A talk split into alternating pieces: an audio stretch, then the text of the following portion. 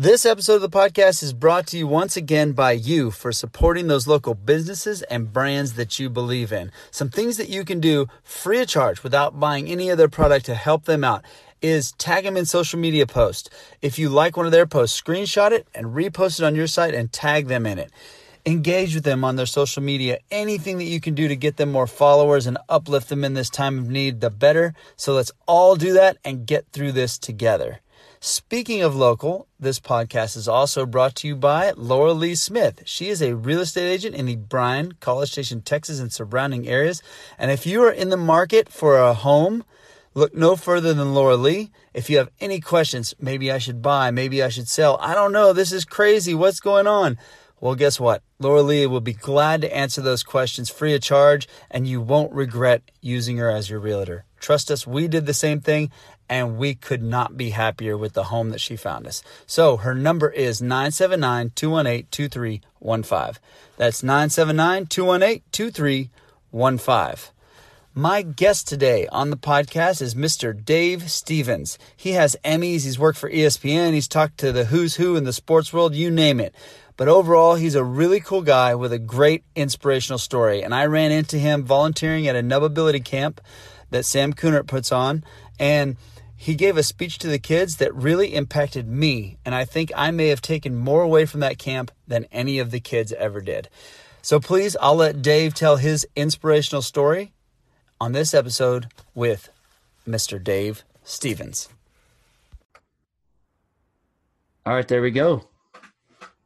Welcome, Dave. Uh, you got the cool graphic that I don't have in your in the corner of your screen It says Dave Stevenson speaks. Dave Stevens speaks it's uh, it's nice what you can do with a little bit of tape and stuff, and uh, you know with this new Zoom process, you can put all kinds of cool, goofy backgrounds and stuff like that. If you've got products that you're promoting and stuff like that, it's just uh, it's pretty cool. Yeah, it, I mean, I've seen people with some cool green screens making it look like they're on like big famous shows and stuff, or like at the beach or whatever. So that's kind of like all that stuff is beyond my tech knowledge. Uh, it's it's pretty easy to do. I can even walk you through it a little bit. It's pretty uh, when when we're done. It's and you can do some cool stuff with your guests, and it impresses them. So nice. Well, uh, I don't want to. I didn't want to waste anything. We were talking beforehand, and something I did not know about you is the seven Emmys. Yeah, uh, I was lucky to work at ESPN and uh, work on you know uh, Sunday NFL Countdown and Sports Center and Baseball Tonight and with Chris Berman and all those guys. And I worked real close with them on Sunday NFL Countdown.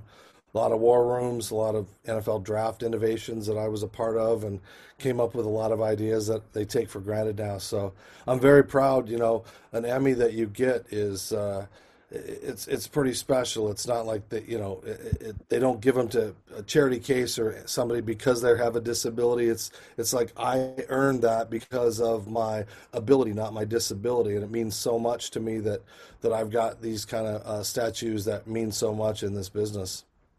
Yeah, it's crazy. So, uh, how did you get into all of this? And like, kind of take back to the beginning of like how this all began.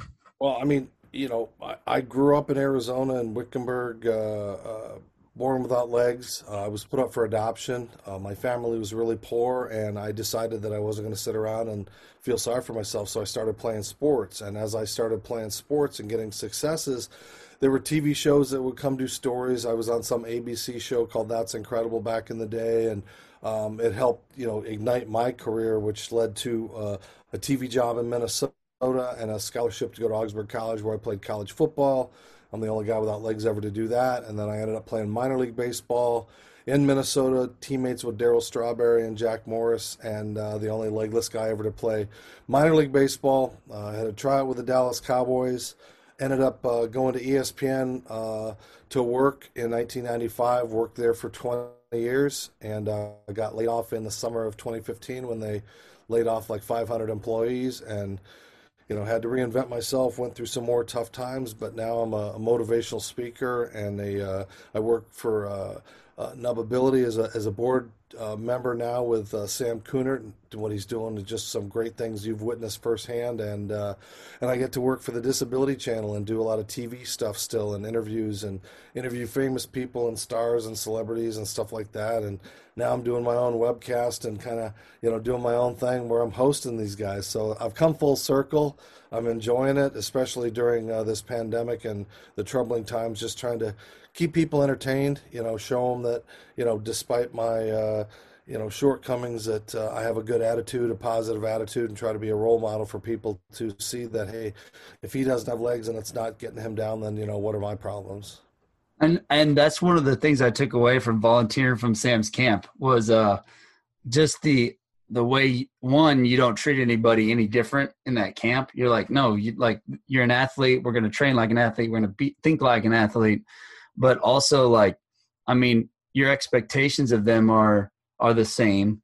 And then the positivity that comes out like nobody ever looks not none of the coaches none of the kid the kids especially like they've lived with it their whole lives and they don't look at it like they're they've got anything that's holding them back.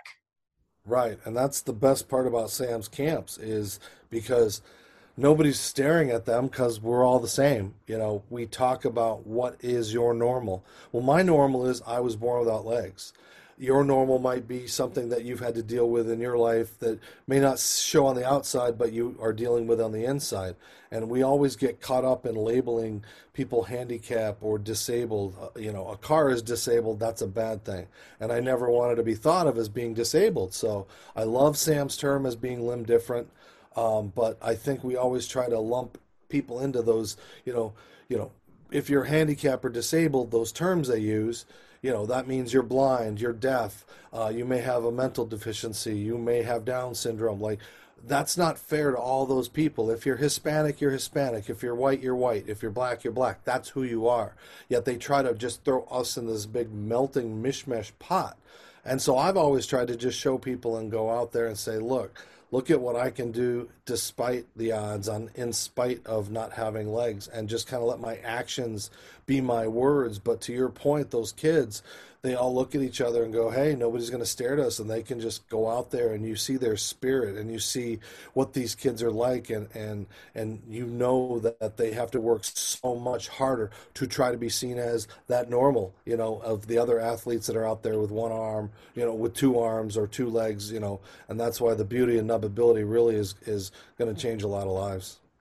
Well, and the like the overall talent, like I watched a kid with one hand field a ball from third base and he's I think he was like 11 or 12 or something.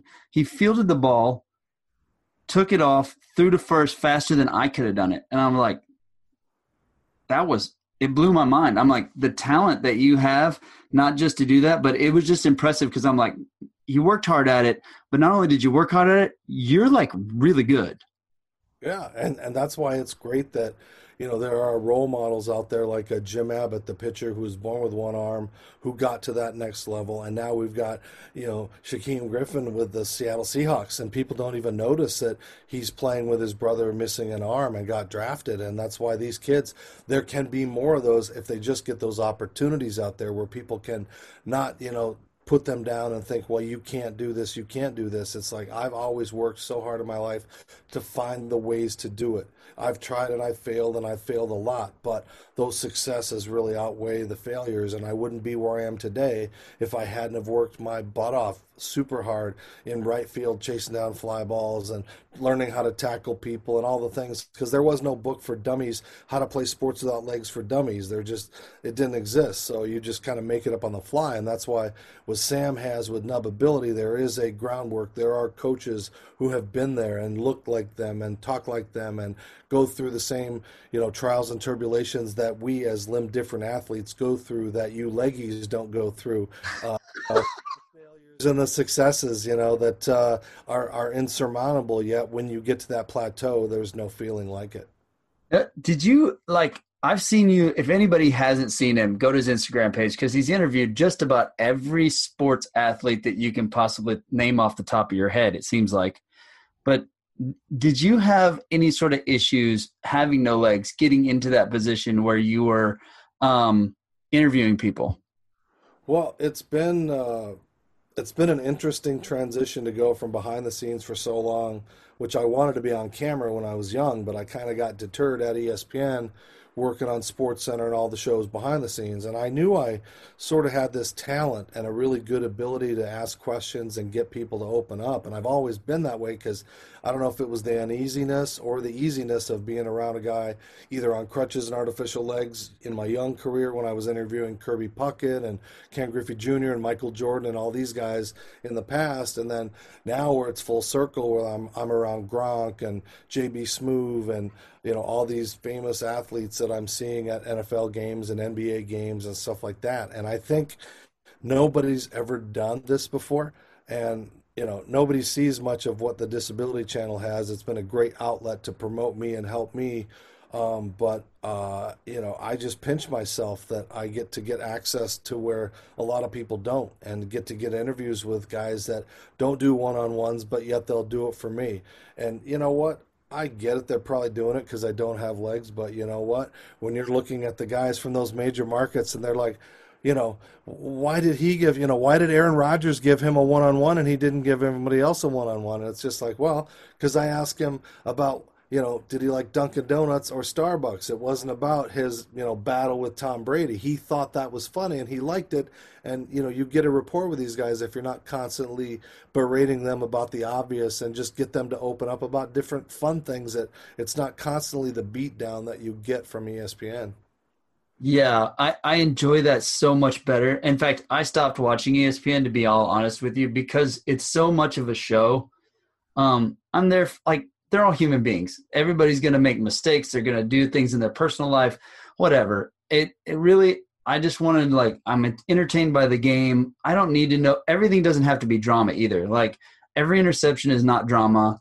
Every missed field goal is not drama. Like they're athletes and things happen on the field and we know that. So it gets kind of annoying when you hear it so much. So it's refreshing to hear somebody like you come in there and ask like talk to them like they're human beings. Yeah, and, and, it's a great point to your point because uh, I just did an interview a couple weeks ago with Darryl Strawberry, and he opened up about everything possible, and we both thought nobody's talking about the good he's doing. All they do is talk about the bad, the failures, going to jail. He and Doc forever connected by that downward spiral, you know. Right talked about that, but he also said that it's a great point. ESPN doesn't follow up with the good. You know, he's a minister now. He's got a church. He travels around. He speaks before tens of thousands of people. And say what you want to about religion, he's a success story. He had a great rehab facility in Tampa Bay that nobody knows about that is changing lives. There are three facilities that he started because he went through those things. So, to your point, they don't always talk about the good. They look for the failures. It's like we don't want those success stories. We, we want to take, you know, they want Tim Tebow to fail. They want to rip him and find the worst dirt on him. It's like when Tiger fails and Michael Jordan fails and all these guys, it's almost like, yeah, that brings them down a peg. And it's just like, we don't always need that negativity. We need that positivity. Great stories like Sam Kunert should be a huge story, you know?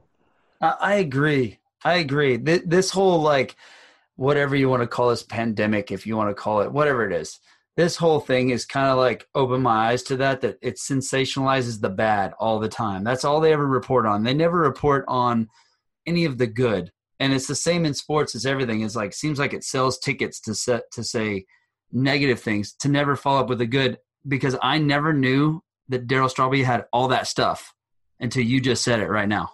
That's the problem and and uh, it's it's also a, a, reflection of our society because i'm constantly putting content out there. As, as somebody who's supposed to be an influencer and a motivational speaker i've got to put good i try to put out funny and i put out content either daily or every other day of something that's unique or or a struggle or something that I've overcome or an interview or something like that. And you post it and you get like 2 or 300 likes and then somebody will make a comment about the president or show a video of something that's you know and it's millions and millions and it's shared and it's just like man, what what am I doing wrong? If I'm thinking, hey, people might want to watch a guy without legs, you know, how he lifts water in and out of a car and works in his daily life, but no, they'd rather see a guy get hit in the nuts with a baseball or you know something crazy on YouTube. You know, that's that's just the society we live in now. You know. That's so very true. And your videos are awesome. Like I uh I really and to tell you the truth, I really enjoyed the one where you showed how you like what it's like going down. I think you were at um whatever the football stadiums in Philadelphia is called. Yeah. And and you went down the steps and you showed like putting the trash bag on and then what it's like trying to get over like to get people's attention over the railing. Like the whole process for you is like how you make it happen, which is impressive and it's inspiring. It's it's not it's an uplifting video to be like, oh man, if this guy's doing this, I can definitely do this, man. Like I, I can make it happen. And uh to, to your point, like how that doesn't get more attention, I have no idea. It's funny you see the reactions of you know here's this dude on the field sitting there with no legs on the ground and you just don't see that. And if I'm dressed nice and you know I'm wearing my untucked clothes or whatever, um, it, it, it's one of those things where people then video that and they send it out. And I see clips and drips and drabs, and uh, you know I I thought it would be a much bigger deal, and uh, but I also like the anonymity where I can still you know get up to these guys and talk to them, although we don't know going forward what our access ever will be to locker rooms and players and things going forward. So if my run is over, it's been a great run. And uh, now that we have this ability to do Zoom and things like that, uh, you know, you just never know what lies ahead. But uh, I, I, enjoy it, and, and I kind of enjoy, uh, you know, turning people's heads because they've never seen a guy in my situation doing television and interviews and things like that. And you know, I don't know if I'm a pioneer, but I don't think there's been a lot of guys who've done what I've done, you know, or try to do, uh, you know, despite the obvious. Yeah, and I mean, it's it, despite the obvious is very good, but I don't think that I don't think that you're going to have an issue. Uh, I think this could open up more doors. Is what I'm trying to say. My brain was working a little faster than what I was trying to talk right there. Like you said so many things, I was like, "Oh, that's good point, good point, good point."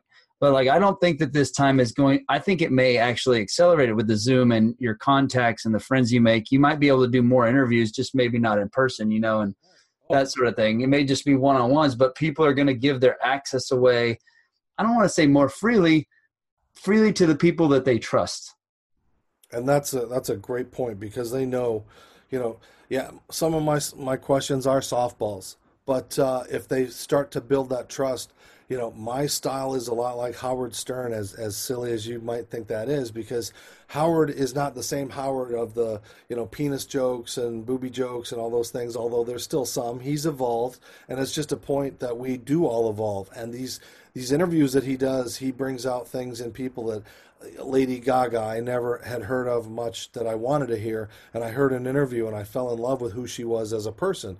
And he gets the best out of people by just being honest and then open up. And so that's my approach to it. I don't have to tear you down. I didn't have to talk to Daryl about his past as far as what happened with his ex-wives and the substance abuse, but he ended up going there. I was with Malik Yoba a couple weeks ago, uh, an actor who's in Cool Runnings and a friend of mine who's been in a lot of TV shows, and he had an issue with uh, somebody calling him out over a transgender statement, and I didn't bring it up, but I said you've had a tough struggle this year, and he went there, and he went there, and he so it's like it's not like you're ambushing them if they're comfortable talking about it and they want to have it from their perspective. You just have to figure out the way to get them, and you can kind of guide them. And if you know ahead of time and do your homework like you do, you can kind of say, "I think I can get them to go this way if I just you know do it the right way." And I, I try to take that approach uh, for every time I've done an interview or done a research problem or attacked the things that I needed to do when I was at ESPN. There's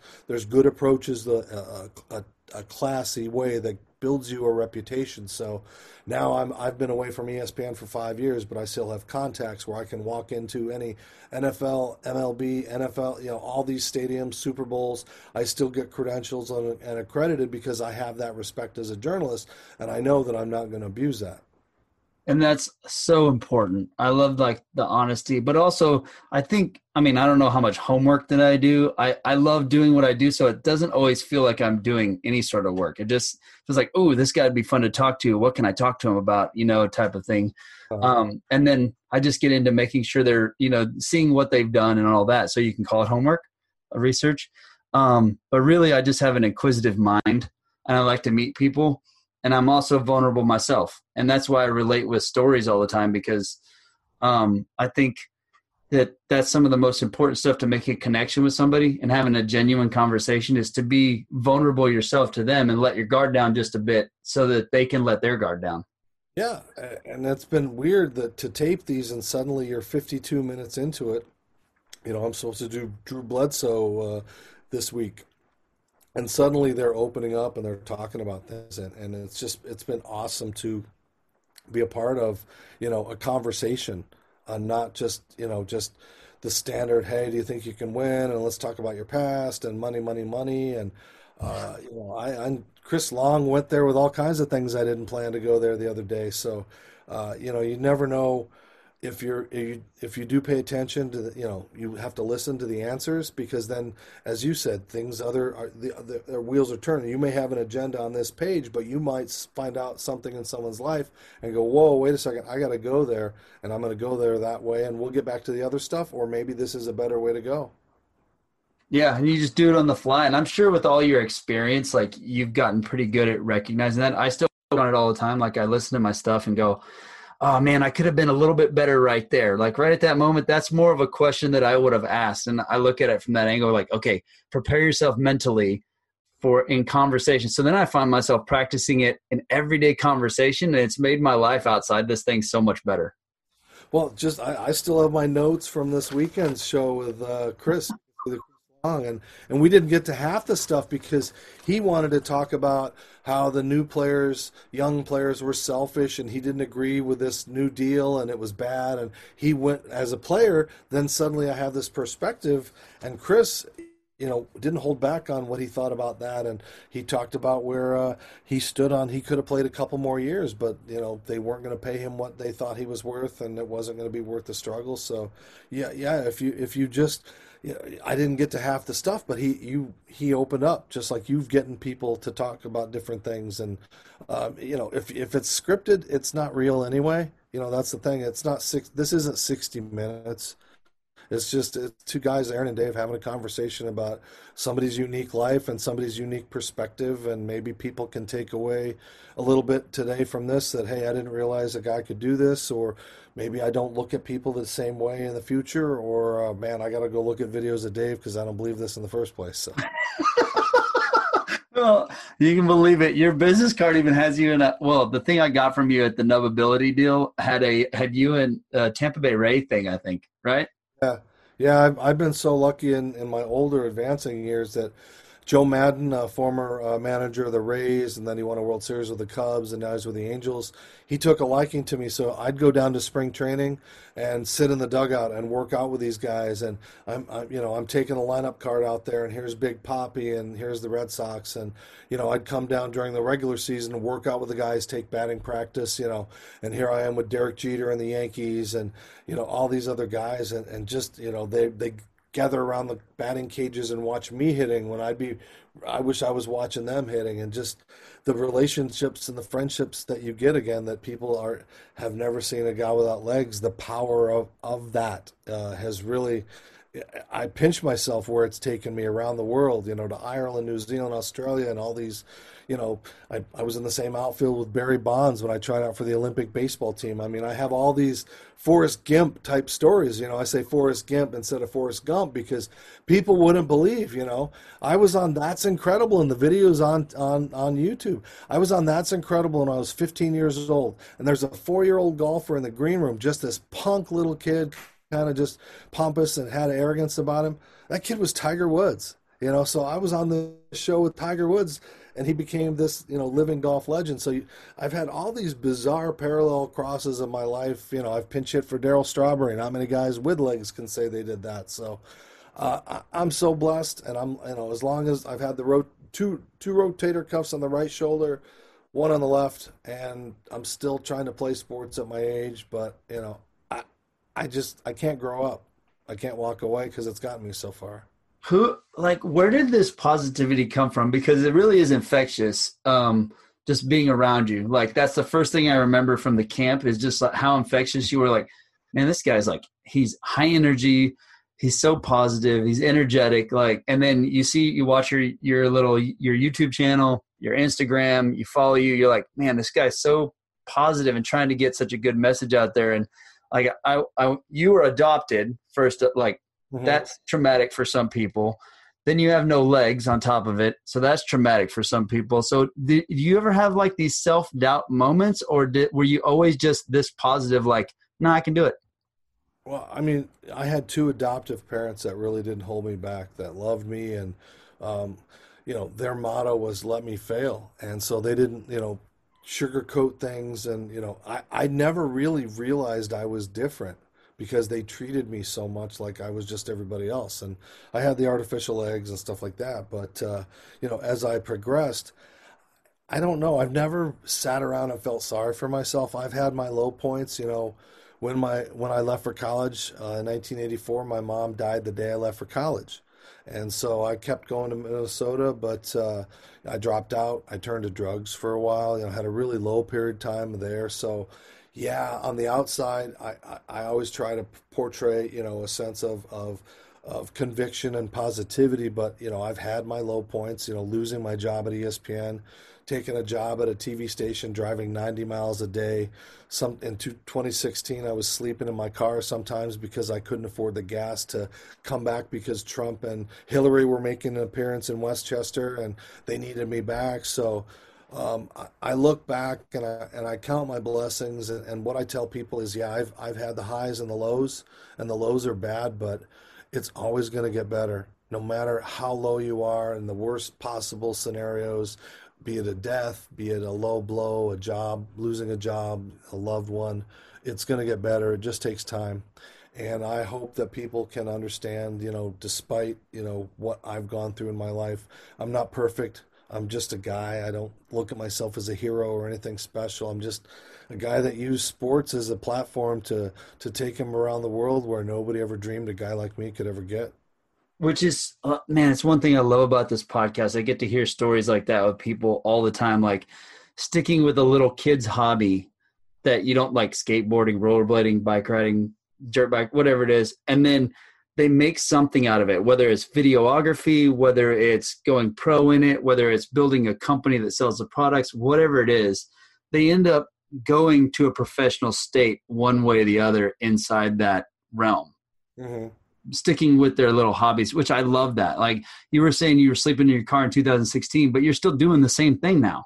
Yeah, yeah. I mean, it's just it's a passion and and I love it and if if it's over soon, we can do stuff like this. So I don't have to quit doing what I'm doing. I've got great contacts and I get to meet great people like you, Aaron, and um, you know, it- it's just uh, it's a different world and we will probably do things differently and as I continue to build a reputation and, and like you said of of you know being fair to people this could turn it who knows what could this could turn into and if not man i've had a great ride and if i can get back to talking at schools and talking to kids and you know that may change too. I mean my speaking career i've had everything wiped out for 2020 i've lost you know tens of thousands of dollars but uh, i'm not sad. I'm not upset because i have my health. I have my three boys and my girlfriend and everything is uh, everything's good. Um, I, I can't complain. Um, i can only just kind of hopefully wait this out and give some people something to to see differently than crappy news and politics and you know a world that's in disarray and uh, you know I'm still kind of living my life the way I have to live it. I can't change the way I do things, so I'll still be out there doing this stuff. So, what do you normally speak like in your public speaking gigs? What do you normally like? Is it schools normally, or is it just a wide variety? And what kind of people call you in to speak about certain uh, subjects? It's everything, and and it really did. I mean, it took a lot of work and a lot of french and, and a lot of things, but this year was starting to be the year. You know, I had booked GoDaddy. I had been at, at all. I'd been into seven or eight different states just by March, traveling and speaking, and speaking at schools or grade schools or colleges. And you know, each message is different depending on who it is. I try to customize a little bit to either the age group or the group that I'm speaking to. If it's a business and some of them want something that their core values, I, I implement that. But it's just kind of a bit of a journey of my life that I have all the video to back it up. I've got the videos of me playing wrestling and baseball and trying out for the Twins and you know college football, sacking a quarterback, and all these things that people can't perceive when you say he doesn't have legs. How did he hit? How did he run? I'm like, let's go to the video and we can show everybody, uh, you know, that it did actually happen. And I'm not just some old fart making up stories and going senile, you know. But uh, I just talk about my life and, and what I, you know, how I overcame them and just try to help people learn to apply it or think differently.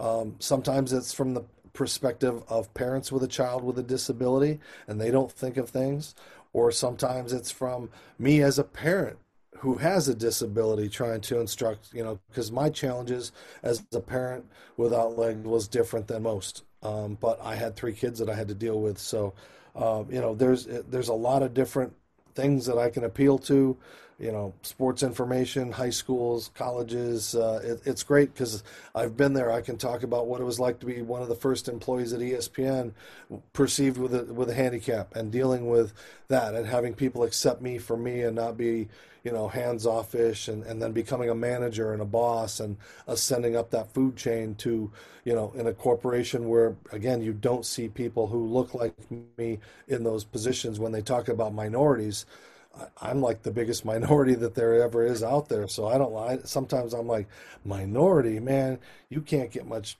better than a, a, a legless dude, you know, unless I was a L- LGBT uh, legless guy with. You know, it might give me a, a, a reality TV show or something, you know. I don't know. If you can pull that off, man, it might be your big ticket.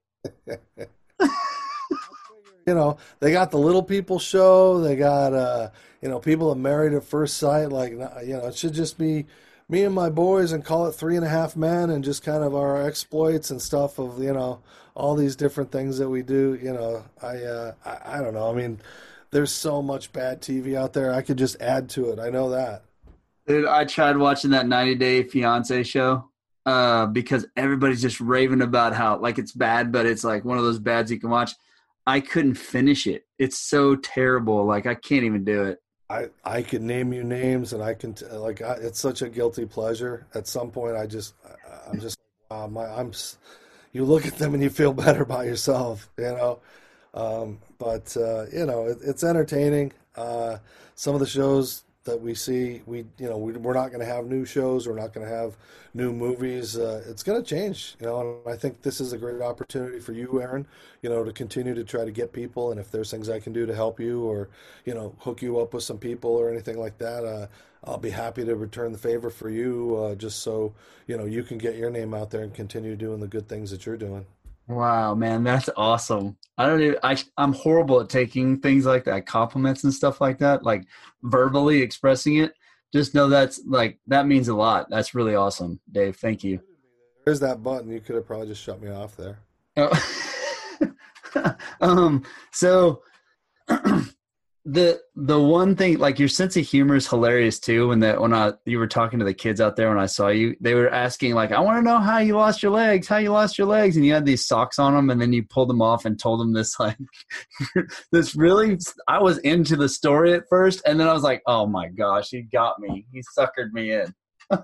But it's true like i i think that would make a great children's book uh what people aren't understanding um, is, is, that I have four toes on one little flipper and two toes on the other. And when I was a kid, it was such a weird thing to try to describe. And, and so I just made up a backstory. You know, I, am not a genius and by any means, but I created this backstory of Mama was the big toe and she had three little boys and the husband left and she had two kids that moved away and went to college and became doctors and that's Joe and Joe. And let me see if I can. Oh, I don't know if I can do this, but there's JoJo right there. That's the two. so so, you know, I just had this backstory and it kind of made something so weird so normal because then, no, this is mom and the baby toes. It's not these freak appendages. And so my friends just started to talk about it and make, you know, hey, how's mama? How's JoJo? And then I went to, you know, high school reunions and we were sitting there at the table a year ago. And what I just put up there, a friend of mine's like, hey, yeah, Dave was on the football team and he's got this thing, JoJo. And he's like, hey, honey, do you want to see JoJo? And he, he pulls up my pant leg and she thinks she's about to see what she thinks she's seeing, but it was my toes. It wasn't the male body part that she thought she was about to see. And the guys were just rolling because they knew they knew what they thought she saw but she didn't see it. It was one of those so they because because she wasn't prepared for it. So my friends have always had a good sense of humor. You know they used to take my artificial legs and put them in the top of the rafters and do all kinds of crazy things that now would be thought of as bullying you know but i looked almost as it as acceptance tolerance because i did things back to them. Um, nowadays they might get suspended or you know people wouldn't put up with those kind of things. Different era. But uh, i could give it and take it. And that's one of those things i think i would earn that respect of people. You know i i i, I say i've been pissed off and i've been pissed on because when my first uh, one of my first practices in high school i was in the shower and i'm doing this and we only had one temperature in wickenburg and it was cold water and there was a football player who was showering next to me, and his name was Beefo Sanders. That was his name, Beefo Sanders. And he's standing there, and I'm doing my thing because I'm sitting on the ground, and, and it's getting warm. And I'm like, what? We don't have warm water. And everybody's laughing and laughing. And I turn around, and here's Beefo, and he's urinating on my head, right? So immediately, without thinking, I just turned and I just went wham, and I hit him right there, and I dropped him right from where the urine was coming. And so Beefo falls over on the floor, and he's rolling around, rolling around, and this old crotchety football coach, just like your typical shop teacher, missing three fingers, but a legendary football coach, comes out and he goes, "What the hell's going on?" They're like, "Beefo pissed on Stevens' head." What did Stevens do? He punched him in the nuts. And with his little fingers, he went like, justice served. And he turned and he walked back in the locker room. And nobody ever did anything like that ever again. So, again, what would happen in this day and age would probably be expulsion and all kinds of, you know, parent groups and stuff like that. And, uh, you know, we joke about that story, Beefo and I to this day, and, you know, um, just the innocence of youth. But uh, again, I had those battles. Was it bullying was it whatever it was just it was my journey you know that was just my journey. Uh, i mean i'm that's a it would be looked at bad and frowned upon. I'm cracking up at it. I'm cracking up at they putting your legs in the thing because i mean really that's like you're part of their club. They would do that to any one of their friends as a funny you know? If you're really getting pissed off you're really hurt your feelings are really hurt then that's a different story. But like normally like that's what you do. You have fun with people. You joke around. Athletics taught me that at a young age. Like there is no hiding from it. The guys you you know you you learn to lose your ego in some things and because if you don't you just get laughed at even more. Um yeah. and and that's cool that they treated you that you had friends in high school that would treat you just like they would treat anybody else. Yeah and that's the thing. It was one of those things where you didn't have the elephant in the room after a while you know and so the town became very protective of me and you know fans and stuff buses would go to come see me like it was just like this almost like this traveling freak show in a way because word got out that you know we didn't have the internet in those days but word got out of this legendary guy a high school football player with no legs or a wrestler. Like they would we I'd be at a tournament and I don't know if you've been to a wrestling tournament with the six mats going on out there. They would stop the other five matches so everybody could watch me if I was in the championship. So not only the pressure of of you know a match, but they stop it because everybody wants to see the legless guy, and so it's like if you lose, oh the poor guy, he shouldn't have won anyway. But if you win, and that's why I really always you know really felt that pressure, but I loved being in the spotlight. Like I tried to turn that around to my advantage, knowing all eyes are on me. So let me give them a show. If they're gonna stare, let me give them a hell of a show. Well, that that's like a perfect segue into what we were talking about. That I really like wanted to bring you on the show because one of the most impactful like speeches that you that I've heard, and you were just talking with the kids there at the camp, but um, it was that same thing that all eyes are on you, so you have to be better. Like they're going to be looking at your disability, they're going to stare. Like the old lady's going to walk by and she's going to follow you backwards like that. Uh, it was something to that nature, but the the meaning of it is what stuck with me, and that is you've got to be better. You have to be better, and you can be better like the possibilities are all there and so i just wanted to like pick your brain on that speech right there that you give those kids well i mean i wouldn't be where i am today if it wasn't for that because trying to be an athlete and not have legs it's already I'm already well behind what anybody should do with you know two legs. So to get to that level where I could hit a ball and throw a ball and shoot a basketball and play hockey, it developed on a junior high school field playing flag football where not a lot of eyes on, you know, but I could develop. And as it became that, I wasn't picked last, and that meant so much more not to be the last, you know, the the last plump kid that nobody wanted to pick or the kid that was dirty or picking his nose or whatever. I started moving up, and then it became good enough to become that captain where you picked your own teams. But for these kids that are trying to play the able-bodied sports, yes, it's it's so much more pressure because parents and coaches, the parents will be like, "Why are you spending more time with this child that is not going to beat out my son because my son has two arms and two legs?" And so they've got that pressure that I had where parents were saying, "How can he beat my son out in right field? He's got no legs. You can't tell me my son's not better than a guy without legs." So it's like they're going to deal with those kind of things, all eyes being on them. So if they did drop an infield ball, oh well, he only had one hand or he's playing on a, limb. These kids, they can't let that bother them. They have to have that Teflon, that tough, tough outside shell, knowing people are going to poke fun of them. They're going to make fun of their appearance. If they have those successes, then they're really going to get picked on. It's just like anybody in baseball. They get good, the fans will then pick on them. So if teams start to notice that, hey, this kid, he has one arm, but he's a heck of a pitcher, they're going to start saying stuff that, you know, kids shouldn't say or whatever.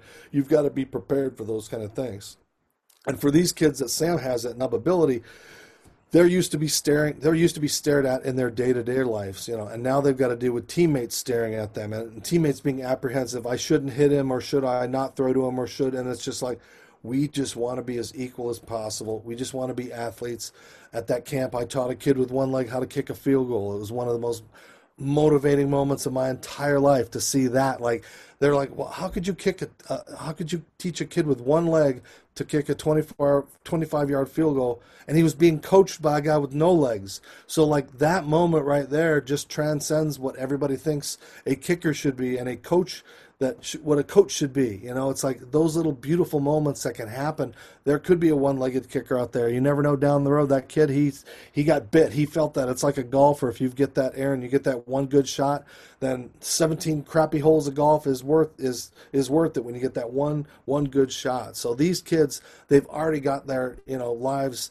kind of a, a little bit, you know, a, a pegged down from everybody else and they're trying to get to be equal. So, yes, they have to work harder, they have to take more, they have to be stronger mentally, emotionally, intellectually, all those things that parents don't want to deal with too because, you know, you don't want your kids stared at. You know, I don't like the term Special Olympics. I think it's a bad term to use for what those athletes are.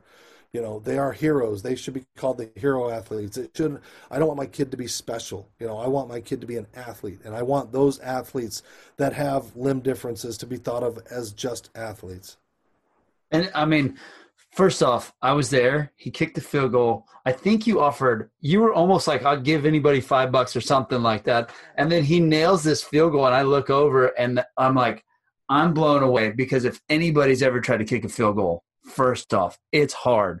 I don't care how many legs or arms you have, it's difficult. And a 20 yard field goal with one leg is incredible. Like it was really, and he did, I think he did it twice, if I remember right.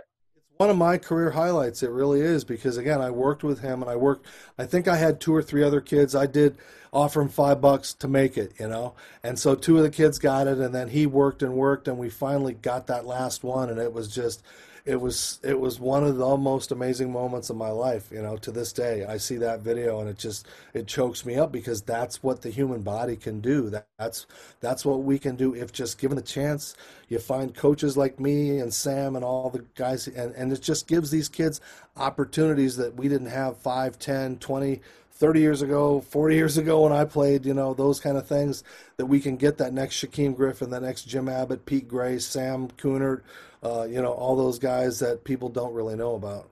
Well, it's like that's what impacted me about your speech. It's here. You know, I'm looking at like you're talking to me, and I'm like, you know, the better you get in anything that you do, the more eyes that are on you. The more they're focusing on all of your mistakes, more than your, like we were talking about earlier, more your mistakes than your successes. And so it's so important to be better. And and you wonder like why is everybody trashing on me? I'm just a human. Yeah but you're expected to be better because you are better. Like that's what you've proven and they're expecting more out of you. So you've got to come at it from that angle. It just changed it like flipped my perspective on everything that i do. And i look at it like i need to be better because i should be on me because i should be better. Yeah and and I've had the coaches when I when I I go around to these minor league baseball teams and work out with some of the major leaguers are down rehabbing and you know guys in double A and triple A and uh, you know they they all come around and they're all mesmerized by what I'm doing. And I'm just like look guys I'm 53 54 years old. This is the passion that I still have with rotator cuffs and elbows and all, that I'm still out here. Do you realize the gift you have and for you guys to complain, my arm hurts or my knee hurts or I can't do this, it's like that's all bullshit. It's all, you know what? Take a look around you. Look at me. Like I'm still here trying to play this game and not very well anymore, but you know, you guys have a gift. I had a talent to kind of do some stuff, but you know, people look around and it's not just athletes. It's like anybody, you know, I don't want to do a test today. I don't want to study. I'm tired of my brother. It's like you have to be better. You have to aspire and evolve. I'm not that same kid, you know, 30 years ago when I was doing drugs or whatever. I'm not that same guy. But I, that's been a part of my journey. Would I change it? No. But my kids are aware of the journey that I took. I don't sugarcoat what my life was like to them because they have a dad with no legs and they don't realize that I'm any different than any other dads. In fact, they're not impressed by anything that I do, you know? So, um, that puts it in perspective. You know, they're making fun of me all the time about Dave Stevens speaks and blah blah blah blah and all these kind of things, and it keeps you know my head from getting any bigger. Yeah, it's uh, it's it's all about perspective, especially from me on the inside and trying to teach or at least show people by example as long as I can do this, but also that if there are words that impact you, and that means a lot that it did, Aaron, that like, you know, if I can affect one or two kids or one or two adults that see a different way and think things differently, then you go out and change the world because I'm the old guy. I don't have a lot left, you know. well, I'm getting up there too. but you know what? It's that the I say this all the time. Like the wanting to play sports, like you're wanting to keep going and stay active. You're racing on skateboards. You know, like watching you race on skateboards and challenging people to it. The little things that keep you as a kid keep you young. Oh yeah, I mean I'm probably the oldest kid out there, and, and I do embarrass my sons. You know the things that oh dad, and then but then on the other hand they'll tell me hey, there's this guy, Ricky something or other, doing weird stuff on YouTube. He's like this little shriveled up disabled guy doing putting mashed potatoes in his mouth and squirting it out and doing weird creepy stuff. I'm like do you want me to start dragging my butt on the ground and doing weird stuff like that? So that you know i embarrass them in the ways that i'm always shooting things or trying to capture it or because you know they don't like the attention. They don't like people stare all the time at us and it's just like we're used to it, but I think it probably bothers them sometimes because we know it's always going to happen. We get into a mall or we go somewhere.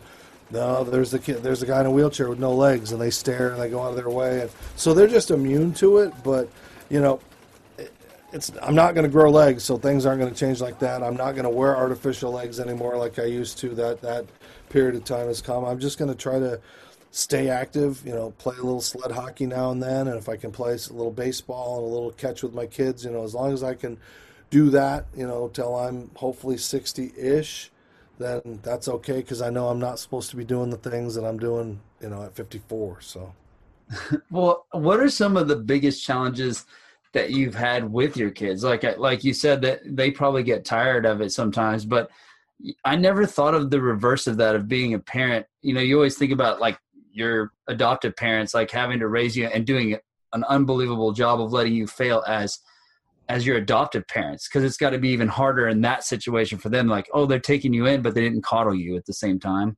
But then you don't flip it around on the other end and say well what's it like for dave to be a parent?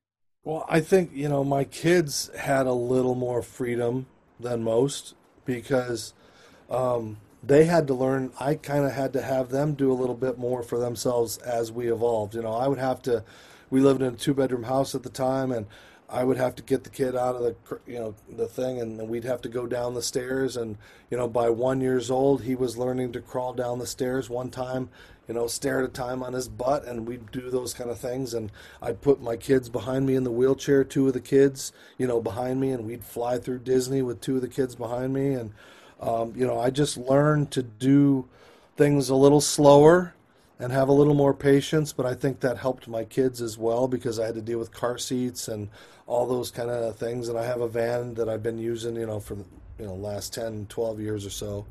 Um, but you have to have the patience, get them all buckled, make sure you know you've got all the juicy boxes and diapers and all the things that I had to do at those times, and it was challenging. But I'm so proud of, you know, I didn't.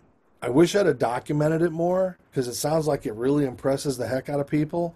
But I just, you know, when you're in the moment, you just do it. You just, you just, you know, trial and error with the kids. You know, um, first night home with my newborn baby. I was supposed to get up for a feeding, and I accidentally knocked the bassinet over, and the kid was so swaddled, but Brady rolled over onto the floor, and my wife, who just given birth the night before, had to call 911 because she was overacting. So I'm like, oh no, I don't know if I'm going to have this parenting thing. But by the end of the you know, by the time you have the third one, you learn to deal with things. You learn how to, you know, how am I going to put all the bottles of formula and stuff for all these guys? And you figure out, okay, I have a shirt. Let me put my shirt here, and I can use this, and I can put things in here, and you can then walk around, you know, and do things. And I would get a little baby stroller, and I'd put them in there and put them, you know, through the house to get them through, you know, to get to nap time and stuff like that. And um, you know, it's it's one of those things where it was easy but it wasn't. It's just you figure it out. It's just like a chess game. You have to anticipate and and do things differently. And uh, but they're not scarred from it. And uh, I look back as as a real, you know, proud accomplishment to raise them without you know anything but love. I mean, that's it's one of the it's what makes you you and makes it so impressive is the fact that can't's not really a pot like that's not even in the vocabulary and and like what that's one thing about the camp that i really enjoyed is like i'm not looking at it from a perspective of like you know sympathy. I'm looking as like man can't should never ever be in my because these kids never say can't you never say can't sam never says can't the coaches never say can't they actually say dude i got a weapon man. I got all these weapons at my disposal. And i'm like man that's so true in everything like just looking at the negative in what i do or what anybody does to like looking at the negative in themselves is just not the way to go. Looking at the positive what the positive outcome could be or what you can do and that's what impresses me. So i appreciate you coming on. Let's go ahead and give a shout out to everything where every they can find all your stuff. Uh, i'll put it in the show notes your you know all your website and everything uh, that you want but let everybody know where they can find you and find your awesome videos well, speaking of weapons, these two guns. but uh, they can find me at davestevensspeaks.com, uh, on YouTube, Instagram, LinkedIn, Facebook, uh, Dave Stevens Speaks. You can Google Dave Stevens Speaks and see all those videos from high school and college and some of these interviews and stuff. And, uh, you know, just some, some videos to hopefully inspire you and show that uh, you know, I'm not the only one out there. There are much bigger stories of accomplishment and people that have done far more. Um, I'm I might just be the best sports story you've never heard. That's all. You know, so uh, that that's about it. You know, just I thank you for for uh, having me here and uh, giving me a platform to kind of hopefully open up some people's eyes and give a different perspective. I hope so too, man. More people need to go to your page for sure. Well, thank you very much, Aaron. I appreciate it. Thank you so much for joining us on this episode of the podcast. Thank you to Dave for being on the show. I really appreciate it. And remember, support your local businesses and brands, tag them in your social media, repost their sites. And until the next episode, see ya.